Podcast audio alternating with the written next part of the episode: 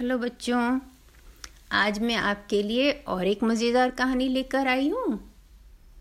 ये एक राजा की कहानी है, ऐसे राजा की जिसे कहानी सुनने का बहुत शौक़ था। उसको ऐसा लगता था कि बस हर समय उसे कोई कहानी बोलता रहे और कहानी कभी ख़त्म ना हो। ऐसा तो नहीं हो सकता है, आप समझते हैं ना। लेकिन राजा को ऐसी ही कहानियाँ अच्छी लगती थी। जैसे ही किसी की कहानी ख़त्म होती, राजा गुस्सा हो जाता और उसे जेल में बंद कर देता। सब लोग बोलते, अरे मैंने आपको इतनी अच्छी कहानी सुनाई राजा जी, और आपने मुझे जेल में बंद कर दिया। पर राजा ऐसा ही था, जैसे ही कहानी ख़त्म होती जेल में बंद। तो सभी ने उसे कहानी सुनाना बंद कर दिया।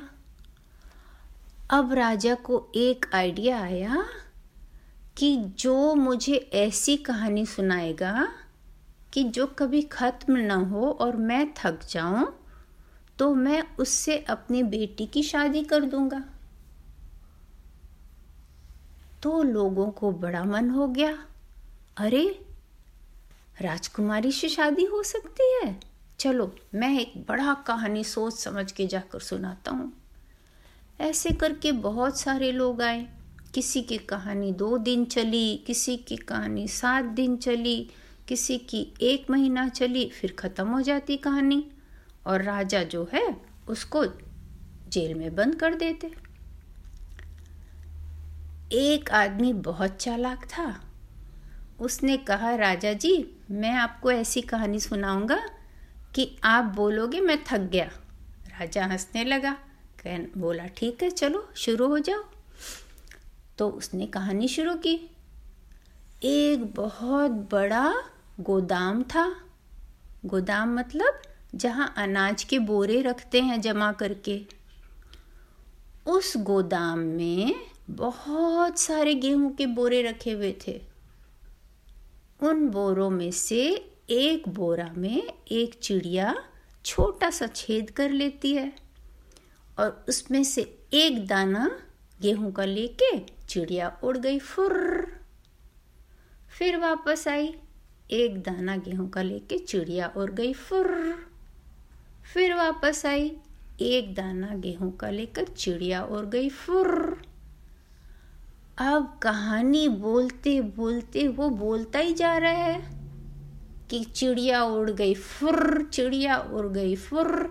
राजा बोर होने लगे, ये क्या कहानी है। पर अब क्या करे राजा, अगर उसको बोल दे कि मैं थक गया तो उसको अपनी बेटी की उससे शादी करनी पड़ेगी। राजा ने वो कहानी सुनता रहा, लेकिन ये चिड़िया उड़ गई फुर्र बोलना ख़त्म ही नहीं हो रहा। राजा ने उससे पूछा कि भैया कितने दिन तक चिड़िया ऐसे उड़ती रहेगी।